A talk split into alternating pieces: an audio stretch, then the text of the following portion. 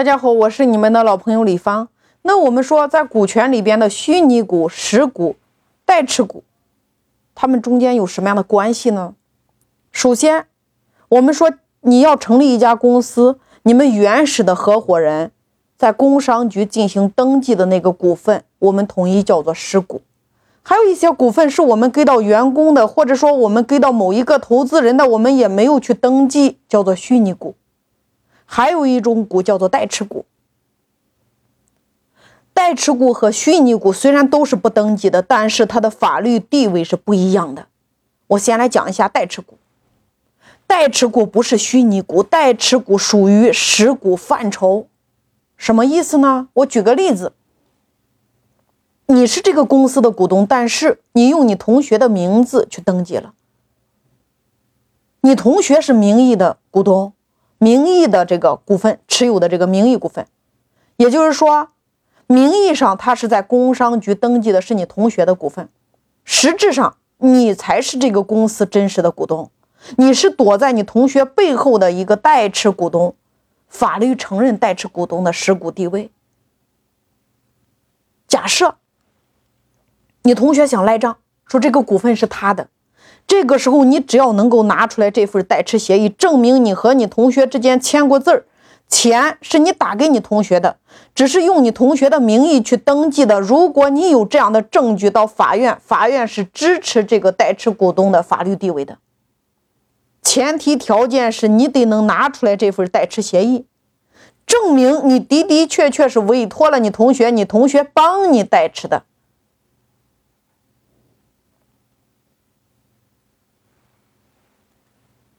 因为这种行为毕竟是没有登记的，因为没有登记，它还会产生一种后果，是你必须承担的。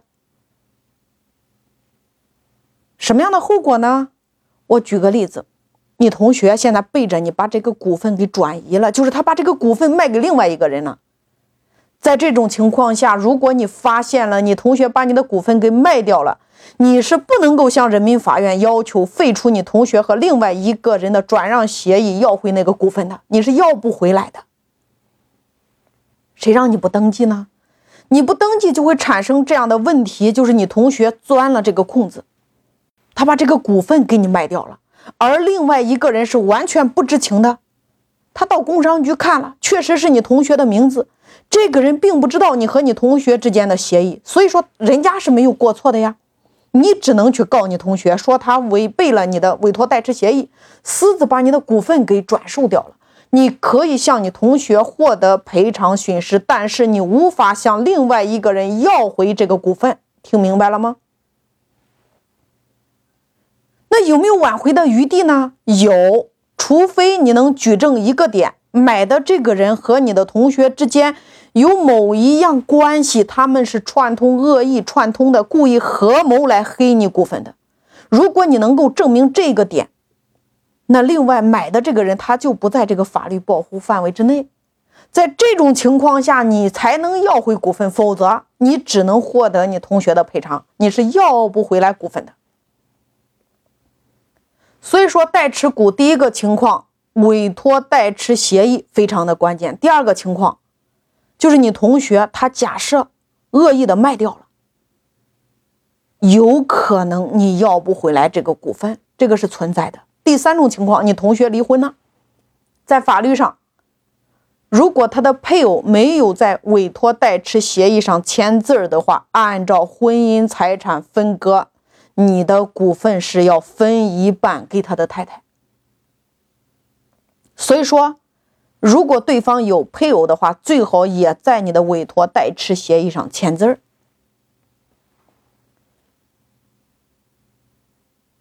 那我们再来说虚拟股。什么是虚拟股？这个股份是我的，我是公司的实际股东，我有投票权，我有收益权。然后呢，我把这个股份当中的收益的权利单独分拆出来。这就是我们说的虚拟股，虚拟股是实股的一部分权利。这个权利是什么呢？就是你没有实股的投票权、表决权，我只是把我的一部分权利分拆出来。就是你透过持有我的这种虚拟股，你获得了我这个股东的收益权，但是你没有获得我股份的这里边的投票权。投票权在谁那里呢？还在我本人这里。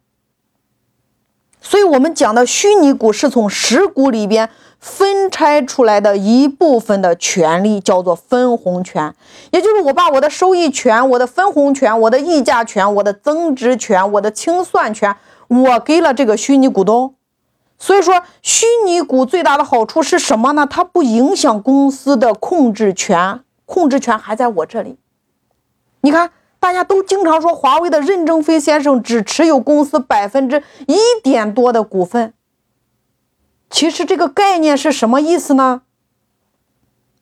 华为所有的员工持有的叫做虚拟受限股，它不是真实的股份。任正非持有的百分之一的叫做收益权，但是他持有的是百分之九十九的投票权的股份，听清楚了吗？他把百分之九十九的收益权让渡给所有员工了，形成了我们说的叫虚拟受限股。所以说，华为员工的他们持有的股份叫做虚拟股，你在工商登记上你查不到这些人的名字，它只是一种在公司内部享受分红、享受增值的一种权利，而这种权利是华为的内部虚拟股，听清楚了吗？也就是说，任正非持有的叫百分之九十九的实股，他只持有百分之一的分红权，在他这里，分红权不等于股权，听明白了？我们说股份股权，它是在工商局登记的，分红权只是你们公司内部双方的一个合同约定，就这么简单。再直白一点，股权是领了证的，分红权就是没领证的。一个是受法律保护，一个是内部约定。我举个例子，你们公司假设今年盈利一百万，你同学占你公司百分之二十的股份，登记过的，你邻居占了你公司百分之二十的分红，那你告诉我谁挣得多？是你同学的这个股东赚的钱多呀，还是你邻居的这个员工分红赚的多呢？我来告诉大家。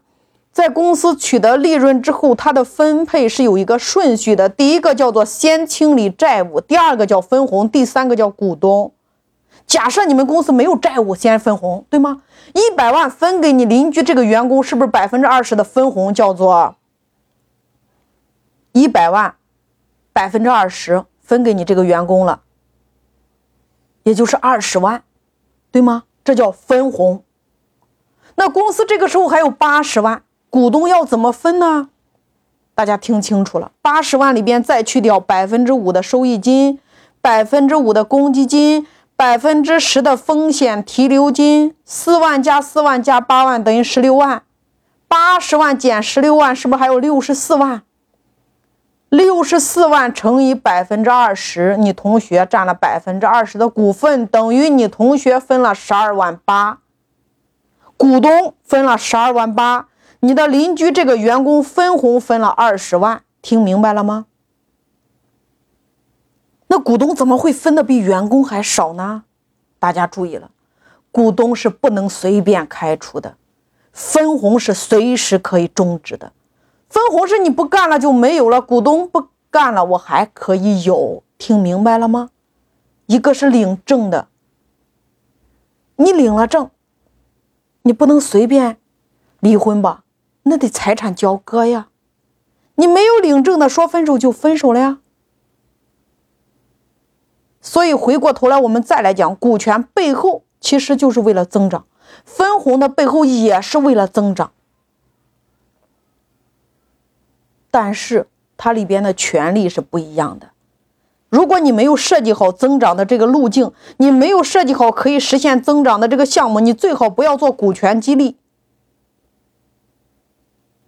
你要做成分红激励，分红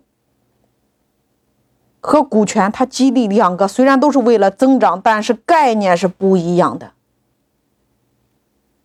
也就是说，你今天对于你的团队，或者说对于你的外部，你激励的背后，一个叫股权，一个叫期期权，一个叫分红，一个叫合伙人。